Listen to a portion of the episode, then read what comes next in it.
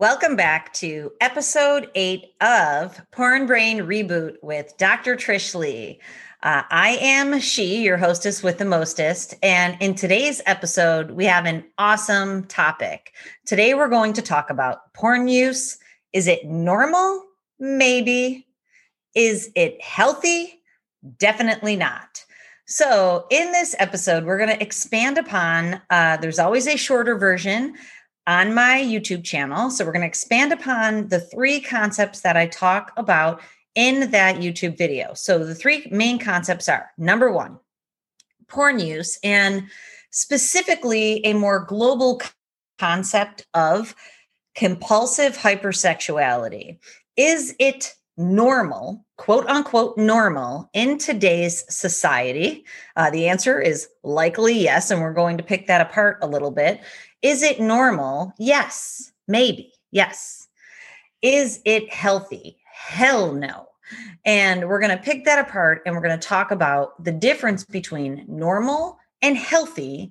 And then in the second part, and we're going to blend it all together here in the podcast, but the second piece is there is a continuum from suboptimal to normal, quote unquote normal, which we're going to use the definition of average, that then extends even higher to optimal or exceptional or supernormal. So we're going to talk about subnormal, normal, supernormal, below average, average, and optimal.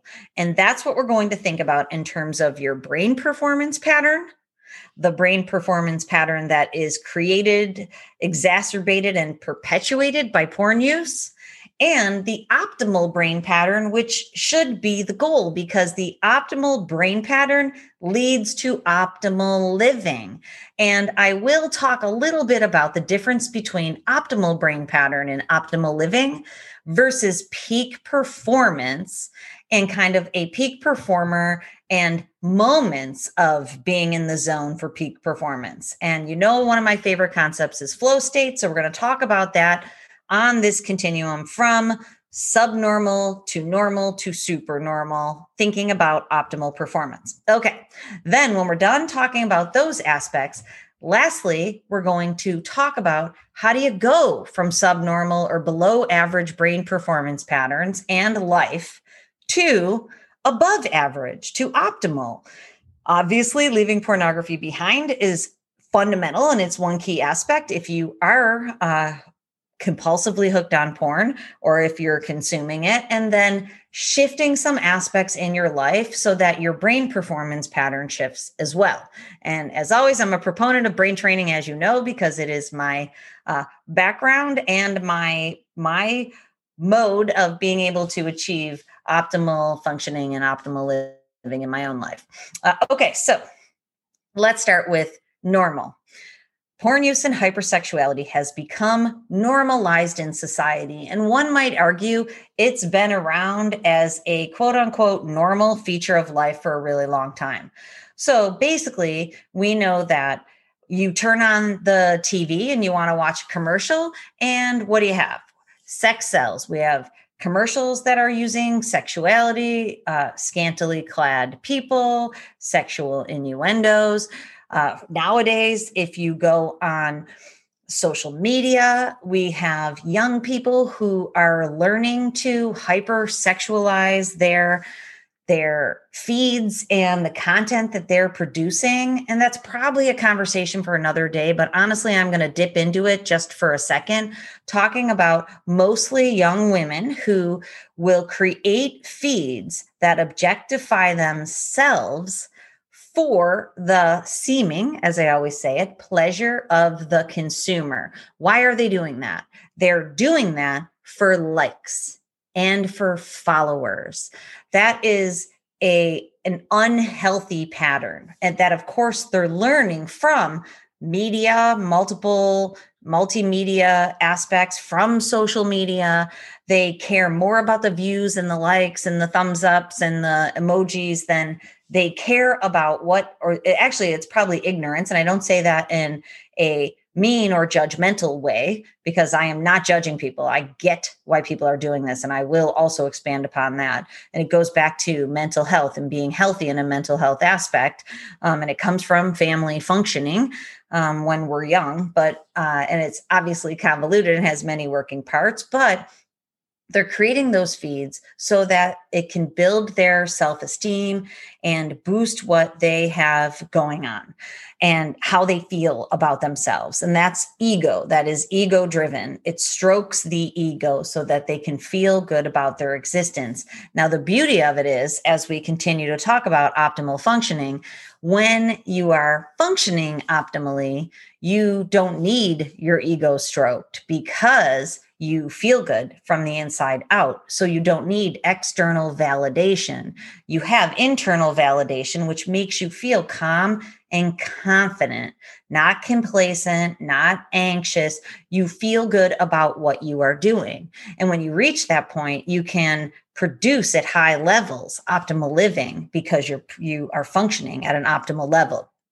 So, if you are creating content or if you are consuming content that is stroking your ego or seemingly boosting your self esteem or for a moment making you feel better, it's because there is something lacking inside. It's lacking that optimal brain performance pattern that makes you feel good about yourself, whether anybody else likes what you have going on or not. So, when people create content that is objectifying themselves, that's the reason they're looking for validation. I don't need to tell you that. And it's not healthy to look for validation from the outside. What is healthy is if you're producing content to help other people, which is my goal, my content is to help people not to make me feel fabulous about myself. I can feel great about myself just sitting on my couch with my people around me. I don't need to put myself out there. Actually, it's slightly uh, anxiety provoking, or you know, it. I, I always thank my my the people on my channel who say, keep making these videos. I really appreciate it. It's really helping me. And I always write back, thank you so much for this comment. It really means a lot to me. Your support means a lot to me because it does. Because most days I think I'm nuts for producing this content. But the reason I do it is because I've seen the people suffering. I've had people close to me suffer. I've seen and I've experienced families that are about to be ripped apart. And I figured out the solution to keep families together. And so I put the content out there, even though I have a lot of haters who say, you know, don't listen to this old Karen who doesn't know what she's talking about. I know I know what I'm talking about. I can be confident. I know what my purpose is. I obviously, you know, like it when people are glad that I am producing content that helps them. But when there's people who don't like the content, that doesn't go to my soul and rip me apart because my purpose is strong it's internally driven. I do it because I feel the need to do it to help the world. I don't do it in hopes of getting likes and followers. I do hope to be able to change the world one brain at a time. And so when people hear my message and it resonates with them, I'm glad for them and I'm glad for the ripple effect and the healing that I'm able to help people seek out for themselves. But it's about them, not about me. So if I was producing content that was solely to stroke my ego, that's a different mode. So that's what we're talking about in terms of hypersexuality.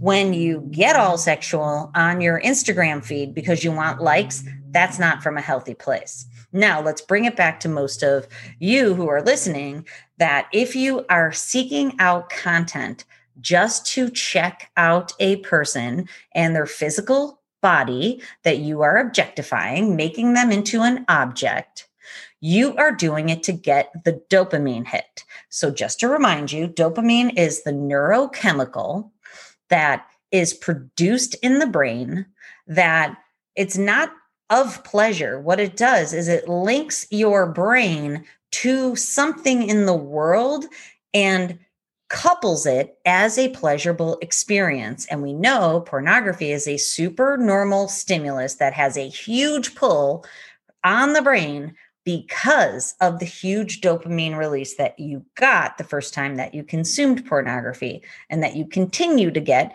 every time you go back. Super normal stimulus is giving your brain this huge hit of dopamine that keeps you coming back. So when you go on an Instagram feed or on a YouTube video and you get this hit of dopamine, you are using it like a drug. So back to is porn use and hypersexuality normal? Unfortunately, it's pretty normal out there. And the definition of normal is usual or average. So, like I've already talked about, we see it on the TV, we see it in magazines, we see it in newspapers, we see it on billboards, we see it in Target. Crazy, Target. The underwear section for women, half naked people. Underwear section for men, fully clothed men right? That goes back to society objectifying women and not so much objectifying men. And for anybody out there who is going to say that I'm making this a man and a woman thing, it's not. But we know it is. I'm not making it personally a man and woman thing, but we know from the science that this is what's happening, which is why historically men have been sucked into objectifying women. And that, in fact, is what pornography consumption perpetuates and exacerbates. So let's move on to the brain performance pattern that's behind it. So I already said porn is a supernormal stimulus. It's going to pull you in. It's going to pull you in by the brain. I know you think it's pulling you in by different body parts. It is not. It is pulling you in by the brain. And when it pulls you in by your brain, we know that it creates diseased mechanisms in the brain that keep you going back for more. So it keeps pulling you back in, and your brain habituates and it shifts its levels. So now you need more porn, more intense porn, more frequent porn to get the same hit that you got before. It's a super normal stimulus that pulls you in by the brain. At the same time, we know that for most people, they have things going on in their life family dysfunction, trauma. Trauma can be verbal abuse, physical abuse, neglect, just not being paid attention to, sexual abuse. That family dysfunction comes in different flavors too. Before I go on, family dysfunction is basically the unhealthy dynamics that happen within your family system, your family of origin, as we call it. And I just got back from the BELO, um, as I call it, Buffalo, New York, where I am from, visiting my family, whom I doubt will ever hear this podcast. And if you do, uh, you might not even know what I'm talking about because that's the essence of family dysfunction is that families come up with ways of operating based upon the parents and what they learned from their parents. And so the the roles and the modes of the family usually have some unhealthy dynamics that are passed down from generation to generation.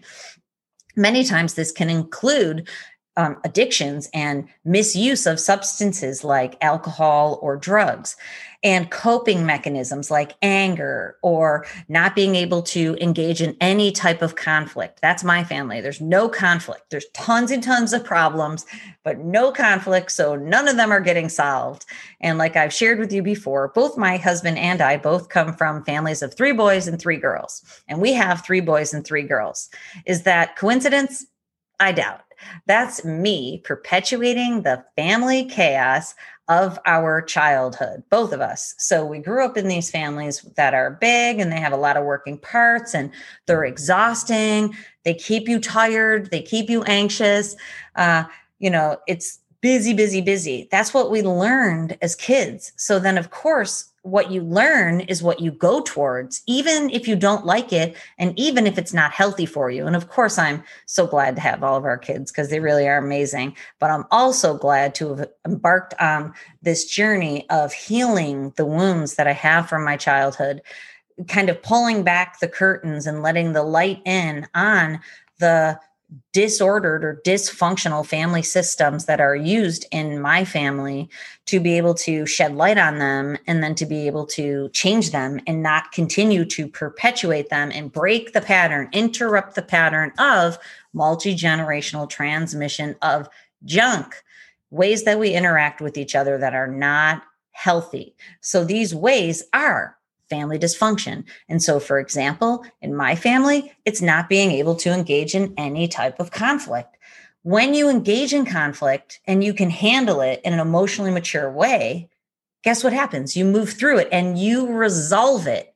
If you can't ever go towards conflict, you can't ever resolve conflict. So that's not a healthy way. And yeah, if you look at it from the outside, it looks great. It looks all rosy and shiny, and nobody's ever arguing, except for underneath it is resentment and is a whole bunch of problems that never got solved. And everybody's just being quiet and everybody's penting up their anger, which is different from my hubby's family, where they kind of lash out in anger and then they go right towards forgiveness, but sometimes not necessarily digging into the issues. But his family is a totally different system than my family. And we all has fam- have family dysfunction. I haven't met anybody yet who comes from a functional family. I totally think and I know from most of the science and John Bradshaw is a great resource on this. He has a lot of books on the family that there is no such thing as a functional functional family. All families have some level of dysfunction because it's passed down from generations before from what our grandparents and our great grandparents had to deal with and the ways that they learned to cope. Now, I already mentioned the idea of emotional maturity. Growing up your emotional maturity and being able to move towards the discomfort, towards the conflict in a healthy way, not an angry way, in an intuitive way, in a problem solving way. This is how you're able to move through it, solve the problems, rupture and repair have strain in the relationship, but when you come back together, it's stronger. That's emotional maturity. And we can grow that emotional maturity within us by healing those wounds from our childhood, breaking the patterns of the multi generational junk, and being able to change it for the generations after us. And most importantly, when I'm talking to you, changing it for you. Going back to what we're talking about here is when you can resolve that Sometimes you can get your family on board, sometimes you can't. But when you resolve it, then you grow yourself up emotionally and your brain heals. You start using the optimal brain pattern. So, I already told you that if you're just burying stuff in the back of your brain, and I, I should write down, um, you know, the number of times that people tell me that they just buried that experience in the back of their brain. If you bury things in the back of your brain, it creates the brain pattern that I'm talking about, the unhealthy brain pattern, the average or sub average, less than optimal brain pattern that needs to be calmed and stimulated. So, the average brain pattern, normal these days, needs to be calmed and stimulated. We see that. We know that people are overworking. That's a coping mechanism. Overeating. They are drinking every single night. They are smoking marijuana, they're using drugs, they're watching a boatload of TV, they're playing a ton of video games. Balance is the way out of that, but you can only achieve balance for optimal brain performance if you resolve the issues from the inside out so you can feel internally validated and strong and not need external validation. And guess what happens when you feel internally strong and you feel well because your brain is in that optimal brain pattern of calm focus? You know what happens? You attract to yourself a mate, a honey with the same brain pattern, the healthy, optimal brain pattern. If you continue to use the suboptimal brain pattern, that needs calming and stimulation. And especially if you keep going back to porn to get that calming and stimulation, which makes your brain pattern worse.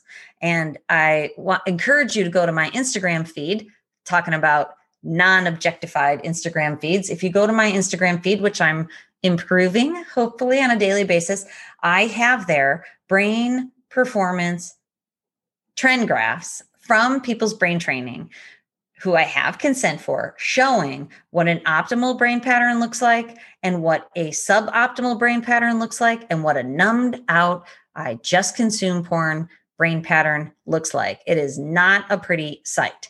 It actually looks perfect, but it's artificially induced. So the fact that it's artificially induced means it is destroying the reward center in the midbrain and it's deactivating the frontal lobe in the brain, creating porn induced ADHD. And that is not a pretty sight. So go to my Instagram feed and check that out. You can see the, you know, a picture's worth a thousand words, right? Okay. So let's move on to the brain tip because we're going to wrap up soon. The brain tip is, and you've probably heard me say this before, but it's true.